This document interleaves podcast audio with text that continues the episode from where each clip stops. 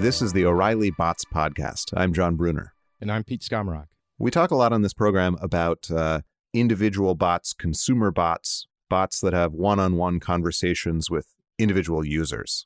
But Slack is a really interesting platform because it diverges from, the common use cases that we often wind up talking about, where we talk about consumer bots. Slack is a platform that's oriented toward the workplace. So people develop a lot of workplace bots for Slack.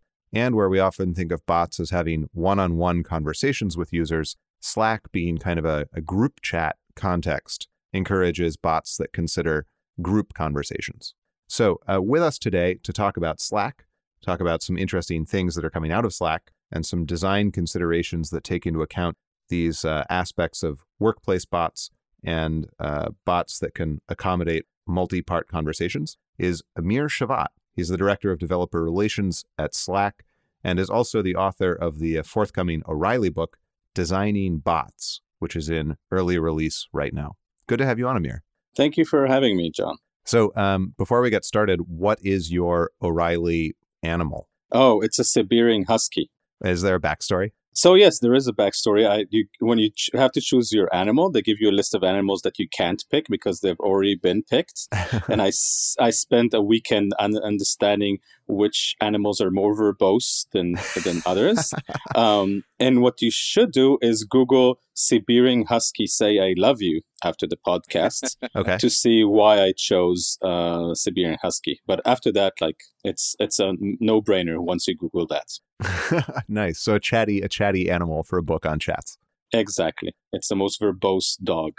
So we saw a big announcement from Slack last week. We're recording this on February 6th. Last week, Slack announced the new Enterprise Grid service from Slack. This is oriented toward really huge companies. Can you sort of describe what it is and what's important about it from the perspective of developers? Yeah. So the product is called Slack Enterprise Grid. It's, as you said, it's taking Slack into the enterprise, and it addresses different complexity that enterprise have. Enterprise have multiple teams. Enterprise need to have teams, big teams communicating between each other. Enterprise have a lot of people. So this product, an enterprise has compliance and security constraints. So this product comes to address all of these. Major things are there's unlimited workspaces, unlimited teams. Mm-hmm. There's the concept of a shared channel where teams can communicate over a channel. Mm-hmm. There's administrative controls, and there's, interestingly, HIPAA and FINRA support. So more interesting use cases around fintech and healthcare. Are there kind of usage patterns that developed along with Slack in the context of the startups, the smaller companies that we think of as using Slack, that don't really scale to the big companies, where you can't have, 100,000 people who work for Bank of America on Slack hanging out in the random channel? Yeah. So from a user perspective, there needs to be a lot of understanding about how to use Slack in the context of a very big company, right? This product supports up to 500,000 users. Mm-hmm. And if they were all in the random channel would be horrible experience. Twitter. So the key right. is from a user perspective, you need to understand how to build it. From a bot perspective, you actually need to support a lot of users, right? Mm-hmm. So bot builders need to understand that they have the opportunity to build for these enterprises, but they also need to test for scale, for example. Mm-hmm. So they could be in a multi-party conversations with thousands of people. They also need to support the special features. So if a bot is in a shared channel and only installed in one team, then the bot will get messages from members who are not in its team. So that means that the bot could receive messages from unknown users or initially unknown users. And we created a set of APIs that help developers support that. So we update our documentation to help developers support the grid. And it's a big opportunity with a few edge cases that need to be addressed. Could you say a little bit more about that case? So that's kind of fascinating.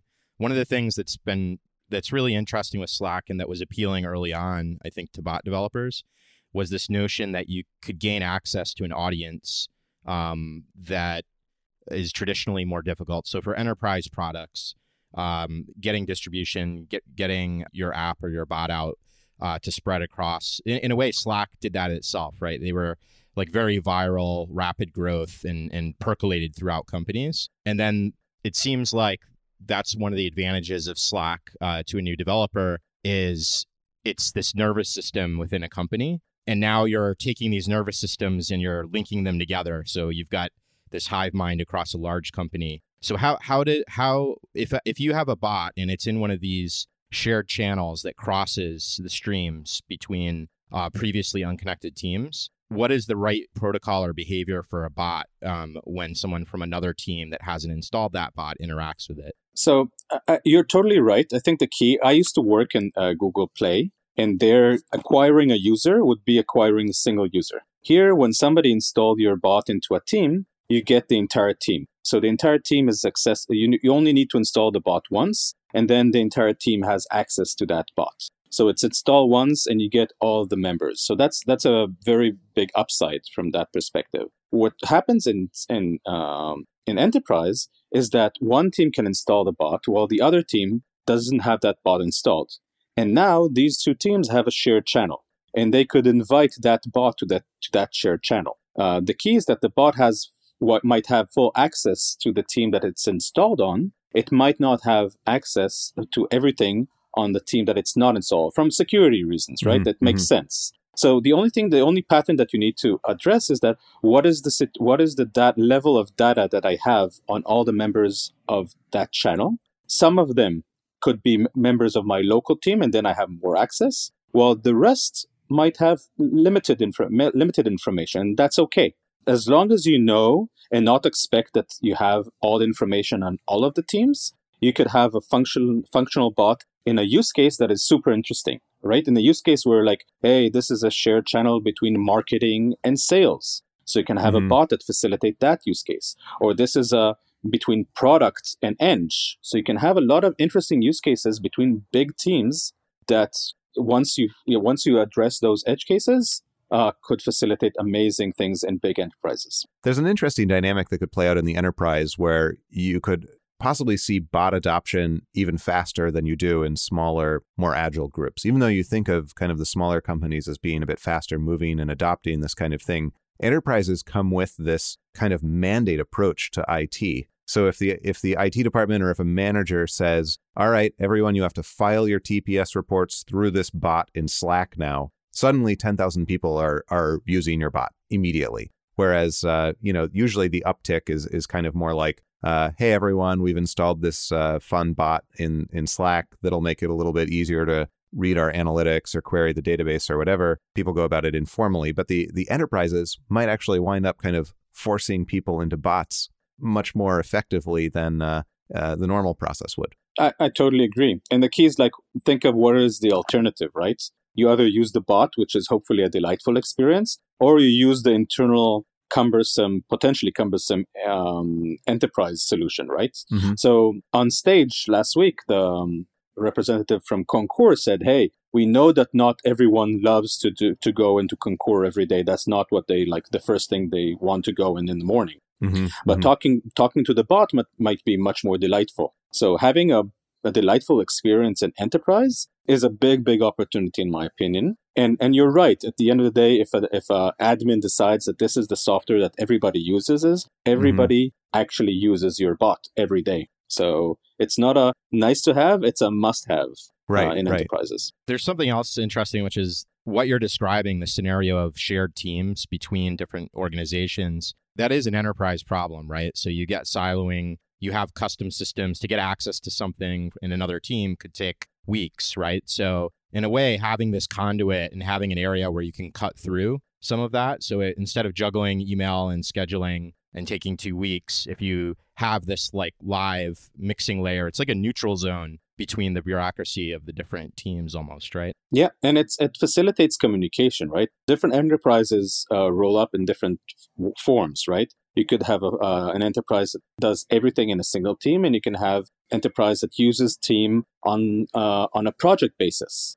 So having shared channels is a good way to facilitate processes between those teams and to improve transparency. So the bot could actually help the enterprise become more productive with these shared channels. So does this include like contractors or, you know, third-party agencies as well? Or are you just interacting with employee to employees? This product is for internal teams communicating internally. Let's talk about some of the kinds of dynamics that bot developers should be aware of in an installation this huge. You know, with a smaller installation, bot developers might be kind of casual about who has access to the bot or where you find the bot or how you call on the bot. Have you developed some sort of best practices or some frameworks for thinking about how bots should interact with people in environments that have, as you say, up to 500,000 people?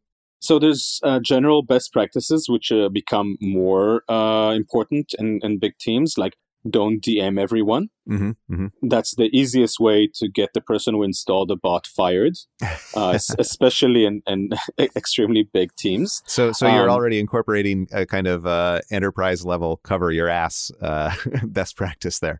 Exactly. So please don't DM everyone. There's thoughtful onboarding is super important in enterprises. Mm-hmm. It's important everywhere. I think thoughtful onboarding is one of the keys to having a successful bot. But having that as an element in an enterprise installation is even more important. So mm-hmm. have the bot DM the person who installed the bot and say, hey, thank you for inviting me to the team. Please invite me to the right channels so I can introduce myself. Mm-hmm. And then the bot is added to those channels and acclimates himself into the team.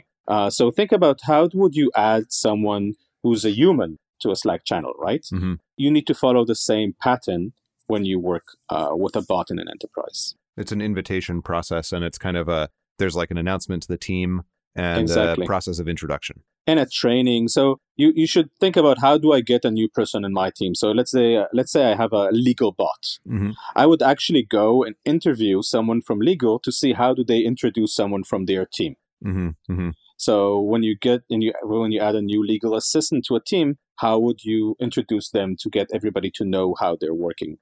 So if I would to build a legal bot, I would actually follow the same process of adding a human. What's the right protocol then if someone has a bot and they have a sub-team within an enterprise using the bot? Is the protocol to get the admin of that team to reach out to other people on the team? It sounds like organically in those shared channels, the bot could already be interacting with other other users in the enterprise. So I would say that in enterprises, we see more control being given to the admin. Mm-hmm. So most of the apps that are going to be installed in enterprise are going to be installed by the admin or by like the HR admin or by the mm-hmm. marketing admin. So it could be multiple admins. But the key is to use the first person who installed the bot as an advocate for your bot. Mm-hmm, mm-hmm. He's the hiring manager, so to speak, right? Mm-hmm. So he invited the bot in, and he should introduce the bot to the org. This is the pattern that humans use, and I think bots are using the same pattern that humans use because they're joining a human environment. So I would follow the same pattern. You know, we the bot community in general wrings its hands a lot over the process of bot discovery. Right. And being able to find bots. Do we need a bot store? Do we like an app store? How do we search for them? How do we sort of implement them?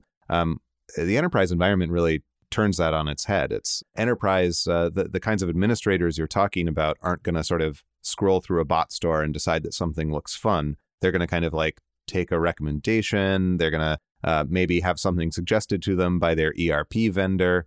Implement it. I've heard from a lot of people who say, and I've even had some of this experience myself on a few of the Slack channels that I'm on. You know, I'd love to experiment more with bots. I'd love to put them in, but I emailed my IT department, and they wrote back 4 days later, and they were like, "We are declining your request to add this bot because it does not meet the the standards memorandum that we have for installing bots in our Slack instance." So first of all, I'm sorry to hear that. And I could talk to these guys if you like.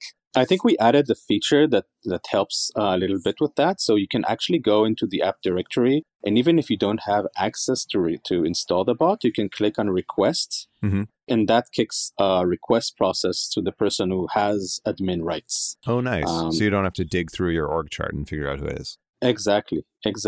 And I think the other way of looking at it is that admins will invite bots based on actual value and need to the team. Mm-hmm. So they'll hear from the marketing team that they need StatsBot because they need statistic and analytics, right? Right. So once you're vetted and once you're a part of the enterprise, it's a sweet deal because enterprise don't tend to change their software a lot. Mm-hmm. So you get more retention and possibly, as you said, more engagement from that audience. It's an interesting twist on the BYO technology because you're not strictly free of the restrictions that your IT department puts on what you're allowed to use, but you have some leeway to kind of suggest things, and probably you're going to start to suggest and implement things that are useful to sort of your application and your immediate need. Exactly. And there's also, because it's HIPAA and FINRA, it works with HIPAA and FINRA, there's interesting use cases. As you said, compliance is super important. There's interesting use cases that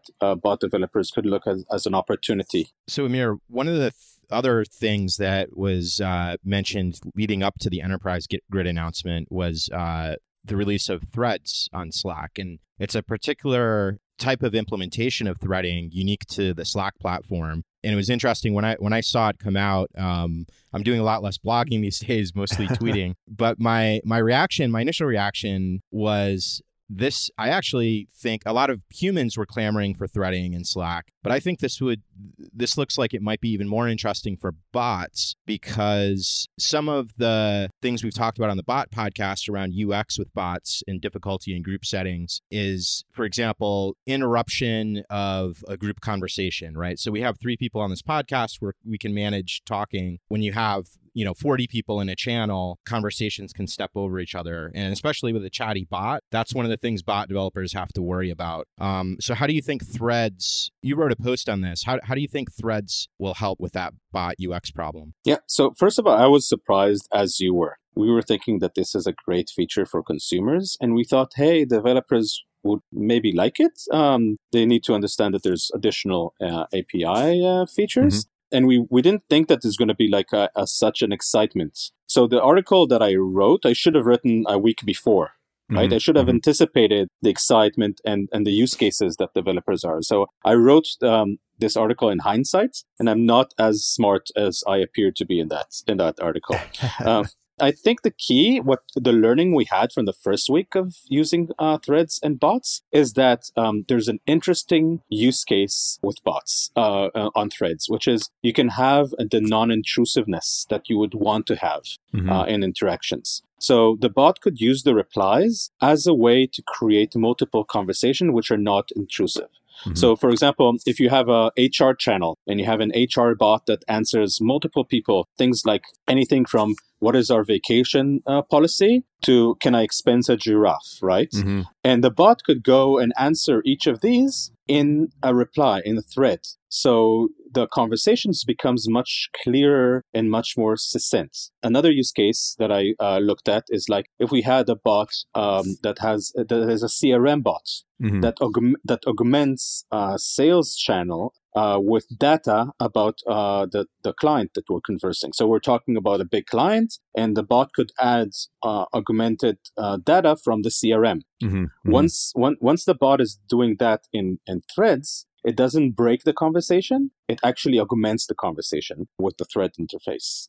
So it's like a nicer, easier way. And the last, can I talk about the last one? Yeah. The last part is actually Ben Brown from BotKit raised that to me in a chat. And he said that bots get a new canvas. So if you look at the threads UI, as they implement, provide developer with a new real estate.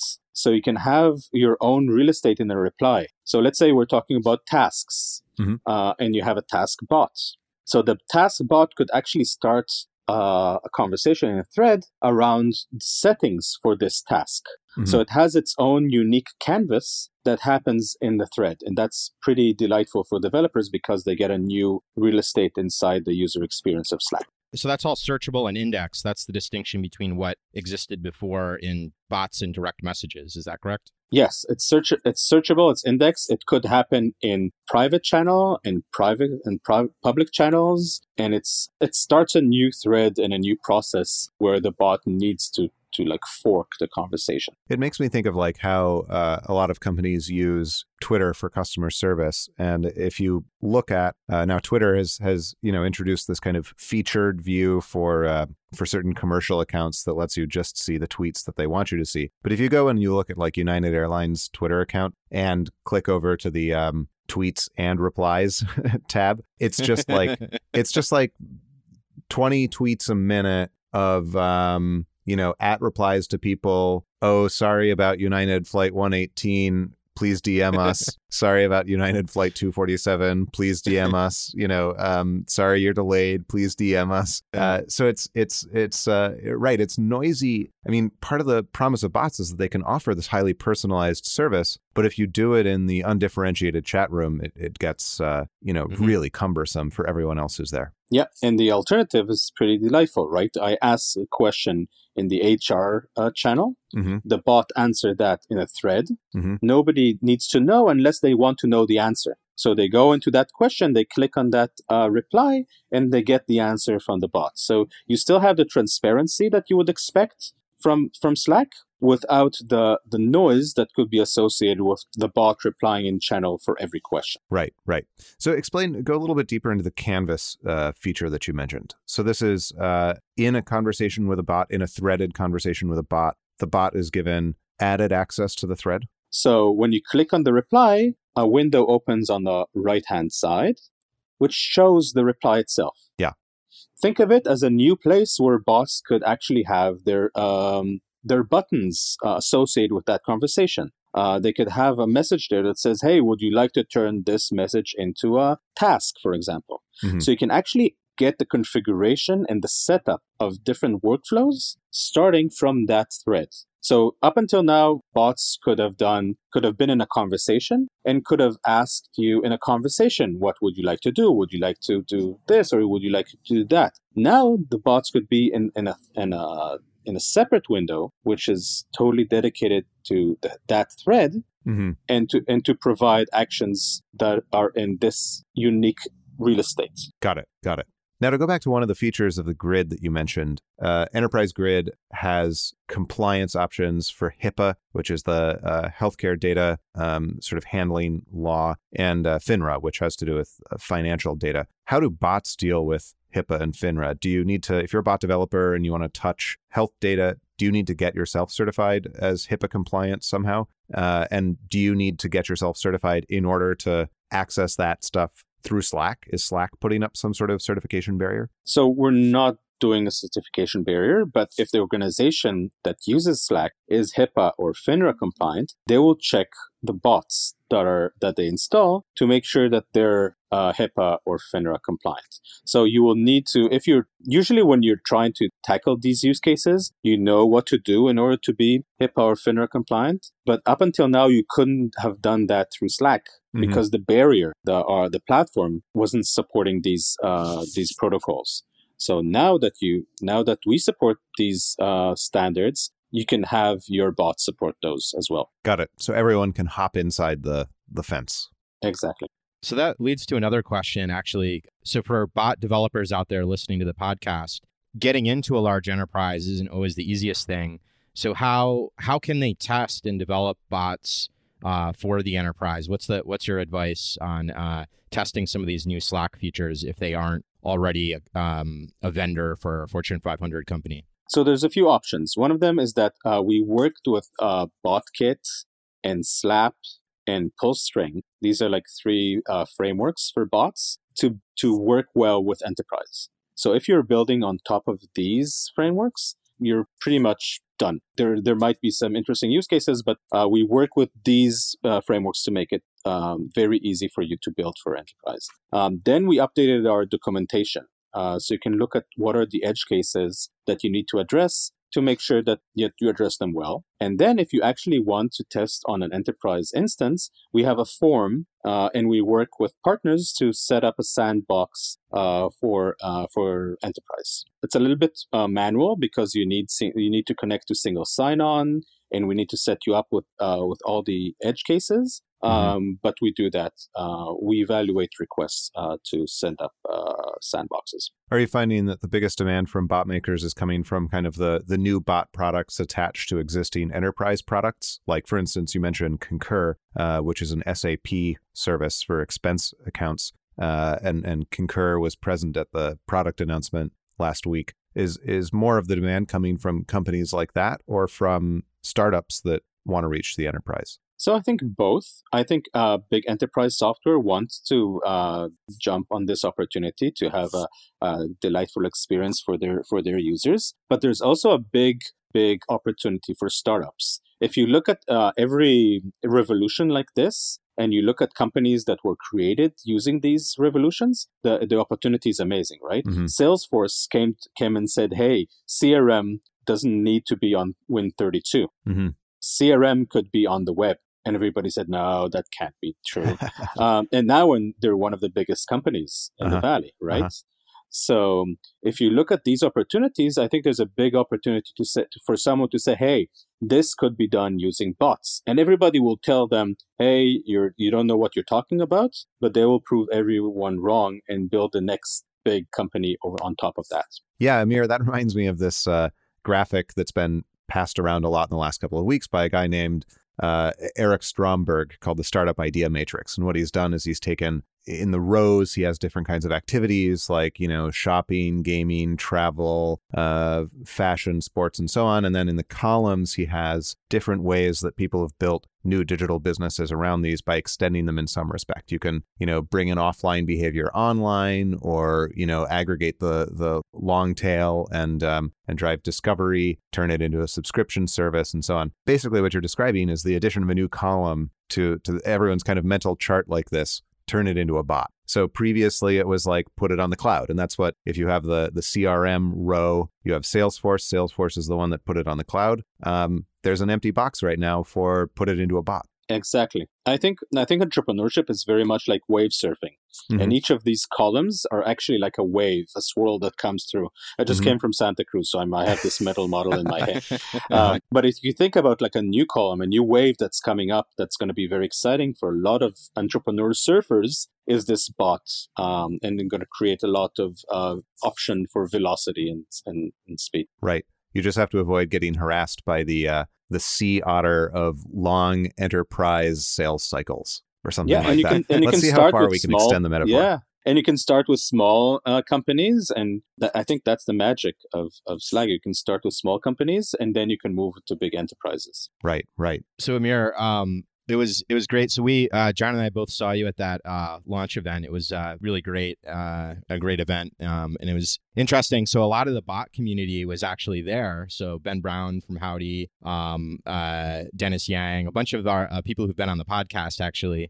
And so one of the other interesting things, you're actually one of the key people in the bot community. And you've been involved in organizing a number of bot events and speaking. And so now you're also working on this book, this new O'Reilly book. Could you tell us a little bit about that? And, you know, it feels like you're giving back, and I want to understand, what the message is of the book and what you think, how it'll help people. The book is about designing conversational interfaces, not just for Slack, but also for Kik and also for Facebook. So how do you design bots for consumer use cases and for business use cases, and it focuses on the design aspect.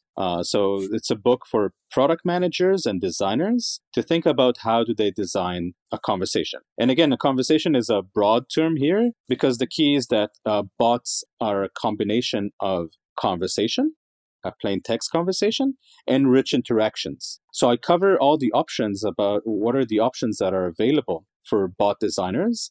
And we actually go through the theory and then through an exercise of designing B2B bots on Slack and a B2C bot on Facebook. Do you feel that at this point, the design considerations of designing conversations are pretty stable? Or is this a field that's just evolving incredibly rapidly, and you've already like ripped out the first three chapters you wrote and rewrote them because a quarter ago the state of the art was totally different? So parts of the book are as stable as can be. If you look at human conversation, it has been there for 160,000 years. So the baseline is pretty solid, right? The way we do conversation, which is we respond to each other. We don't ignore each other. We have context. We have memory. We have patterns where I don't understand what you're saying, and what should I do when I don't understand what you're saying. So there's certain patterns which, unless humanity changes very rapidly, will never change in the next tens of years, right? Mm-hmm. On the other side, there's all these rich interactions, and that's where things are very dynamic. So should we use buttons? Should we use canned response? Should we use videos? And I cover all these different aspects in anticipation for new things. And I already know about new things that are coming soon on multiple platforms. So I guess it's a matter of job security. I'll get to V2 of this book to be written next year. And I think that's true for every evolution, right? V1 of Android and iOS wasn't the same as V2 of Android and iOS. Right. And that's what's exciting, at least for me as a geek engineer at the end of the day. Right, right. You spoke a little bit about some of these design considerations at Bot Day, which was the event that Pete and I put together last fall, and a lot of awesome events. Oh well, thank you. Thank you. If I don't say so myself, a lot of the considerations that you mentioned there are basically kind of humane considerations, the ones that you just mentioned. You know, responding to people. I think one of your big pieces of advice was to test out the conversation sort of in a live setting before you even bother to start typing it into the computer, right? Yeah, totally. There's an interesting design pattern with usability testing called the Wizard of Oz, which is to have humans mimic the machine interaction. So it's been used in many ways. It's been used to try to fake the Turing test and other in other ways in computer science. But for bots, the Wizard of Oz is super useful because you can actually do the Wizard of Oz very easily in a conversation, right? Unless you're using a lot of buttons and rich interaction, and even then you can like a little bit fake it until you make it. You can have a lot of the conversation in channel. And actually, I show that in the book. I actually, in order to test the first ideas, I just pinged friends on on Facebook Messenger and asked them the conversation, actually had the conversation that the bot would have with them and saw the response and saw that a lot of edge cases arose and a lot of things I got from them that I didn't expect to get. Simple things like they said, thank you. And I need to take that into account and like acknowledge that all the way for them not understanding a few of the things that I planned in my initial prototyping. Right. So humans are your target audience, and it's really easy to use conversation to prototype bot interactions. Yeah, it reminds me of something that Dennis Mortensen mentioned when we had him on the program and talked about x.ai with the scheduling bot, and he mentioned the difficulty of discovering all of the edge cases in which people refer to times without actually wanting some action taken. So they'll say like, have a great evening, have a great weekend, stuff like that to the bot. And you'll only learn these things by examining a lot of real human interaction. I think that's super. I have people send me thank you letter for Amy and CCing me as her virtual manager.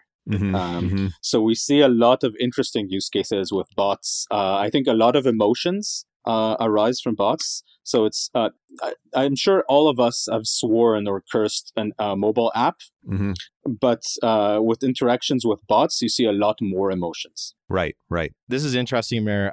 You tend to focus a lot on, I guess, the emotional engagement and the social interaction that bots have. And when you talk about design patterns, how have you thought about AI, right? So using AI for bots, when is it working? When is it not working? Like, what do you think the state of conversational AI is, and where is it falling down for bots right now? That's a very interesting question. I talk about it in the book. I recognize two types of conversation. You have the topical conversation and you have the task-led conversation. Task-led conversation is about getting things done, right? You want to achieve a task. And there, the conversation needs to be as short as possible. And you should probably use as many rich interactions to circumvent lengthy conversations. So I would use less AI and more rich interaction in task-led conversation. When you want to get things done, think about what are the shortest, think of it as a funnel, as a sales funnel. What are the shortest amount of steps that you could do to get that task done? And it usually does not involve a lengthy conversation. The other one, which is a topical-led conversation, which is I'm trying to explore a topic. So I'm doing learning or I'm just chatting. There's a lot of like, what do I talk about and discovery of topics. And there you'll need to use a lot of AI if you don't want to get very mixed up. And it's a much bigger challenge, but it's nice because you can do a lot of association. So let's say you have a bot that teaches you how to learn French. Mm-hmm. And you talk about things that you like to eat, about dishes that you like.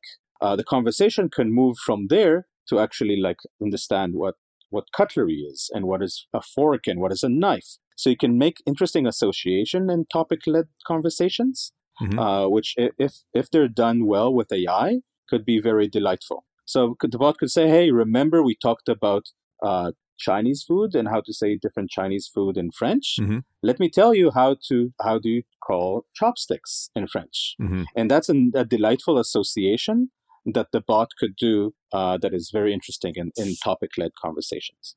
So are you seeing more of the interaction-led bots right now, or are you seeing some bots with stronger AI components on Slack? Question is, do I see a lot of interesting AI use cases on Slack?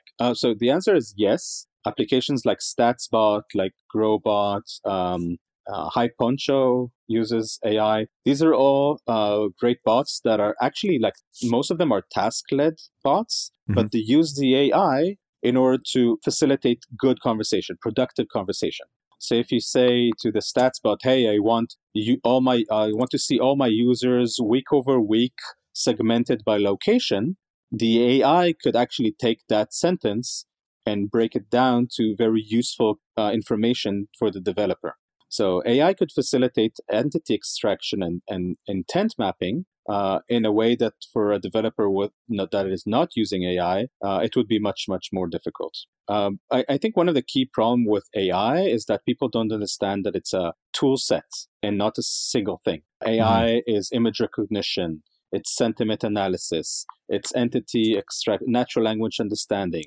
It's actually a set of tools, and developers could use each of those tools in different use cases. So you don't need to have natural language understanding in every bot, and you don't need to have sentiment analysis in every bot and in mm-hmm. image recognition. But for example, in the use case of Concur, where you upload receipts, image mm-hmm. recognition becomes much more interesting mm-hmm. because the bot recognizes the receipt and actually add that to the expense. And that's a delightful process, which is changing a very cumbersome process. It's like Shazam for receipts, right?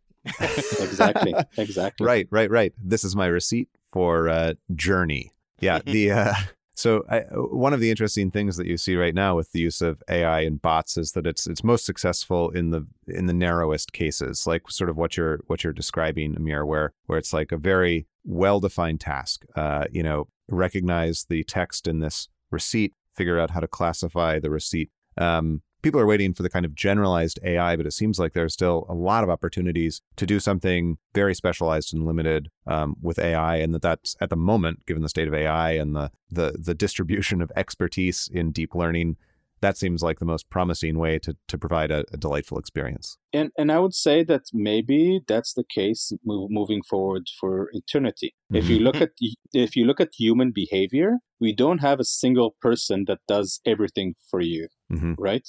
You have the travel agent, and you have your finance team, and you have your legal team, and you have your shopping assistant, mm-hmm. right? So you can have different assistances that help you with different aspects of your life, and that will copy the pattern that we see today with humans, and that's okay. I don't know if we would like to have a bot that helps us with everything, because that's a very different paradigm than our life today. So, it'll be interesting to see how this plays out in the enterprise in particular, where you do tend to see just a little bit more consolidation, right? Where you may have some Oracle system that is the back end to your online storefront and your ERP platform and your finance and human resources planning tool. And it kind of because of the way these things are sold through integrators, they tend to just kind of get implemented and then expanded gradually to handle as many different tasks as possible. Land and expand. Yeah, right? Exactly. That'll be Slack, of course, right, Amir? So hopefully at the end of the day, we'll power what makes sense and what will be good for our users. But the key is that we want to facilitate workflows. Mm-hmm, and if these workflows make sense to be done in Slack, then that makes sense. For example, I can give you an example. I don't think that the workflow of generating an image using like an image editor makes sense right now to do in Slack. That's a task that will not happen in Slack for the foreseeable future. Mm-hmm. But approving vacation reports is something that I want to do in Slack every day. Mm-hmm. I want to get like, hey, this person in your team wants to go on PTO, please click here to finish the task. And I don't need to go into any other third-party systems.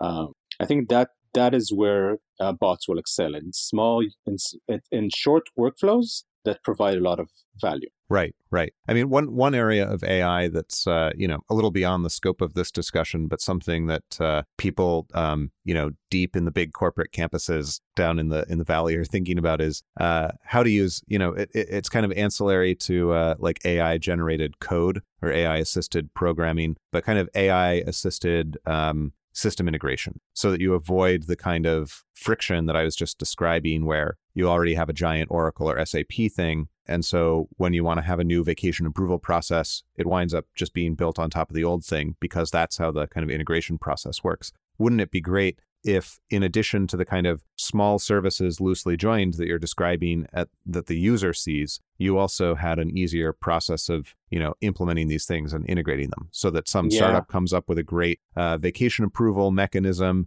and it's with a few clicks integrate it with Oracle or SAP or ADP, or whatever the kind of back-end system is, and then walk away and it works. I think that's might be one of the big challenges to the kind of big land and expand, ERP systems. Totally.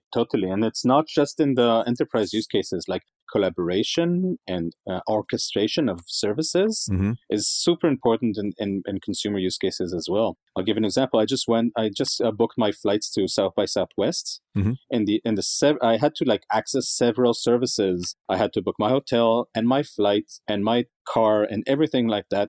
If I could do all with a single service that provides me with all of these and orchestrate all the services in the back, that would be a delightful experience. So I think as a community of bot builders, we need to start thinking about how can we work together and what is the core underlying infrastructure to orchestrate services and do bot orchestration in the future. Right, right. You need bots to manage your bots. I'll have my bots talk to your bots. And it's definitely still early days. So as a side note, we actually scheduled this podcast recording via, how many bots were in that? It felt like three. Oh. I think there were 3 bots and 3 humans, right? That's right. Yeah. It was a mess. Yeah. It was an interesting experience, to say the least. And interestingly, I think the bots didn't feel comfortable talking to each other was part of the problem, right? Or they didn't have permissions. Yeah, I think we kind of stretched the affordances of these bots, because 2 of us were using x.ai, and then Pete, to be contrarian, had Cortana, which has a new x.ai-like service, jump in and represent him in the negotiations. And each of our bots kept writing back to us individually and saying like, hey, is it okay if I talk on your behalf to this other person? Because what it looks like to Cortana, for instance, who's Pete's bot, it looks to Cortana like I've added an unauthorized, fourth party to the conversation, and Cortana isn't sure that Cortana should be listening to my unauthorized person. And then X.AI on my side was doing exactly the same thing and going like, who the hell is this Cortana person? Cortana doesn't really seem to be a party. It's delegation of authority 101, right? Yeah. It's going to be interesting. Cool. Yeah, there's a great Star Trek clip where the Borg come into the bridge, and Picard has one of his underlings take care of it, and he has one of his underlings take care of it. So it's going to be like that. It's going to be delegation of authority all the way down with bots. You think? Right. Yeah. And there's interesting use cases of like, what information could I share, and what can I do? What is the limit of my authority here? So it's going to be interesting. I believe that technology would help us here, and what we're experiencing now is the first generation of bots. And we're going to see a lot more interesting and useful bots moving forward. Right, right.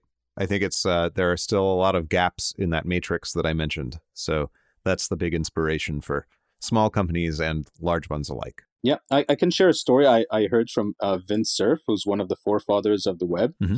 And he said that he saw one of the first versions of the mobile phone.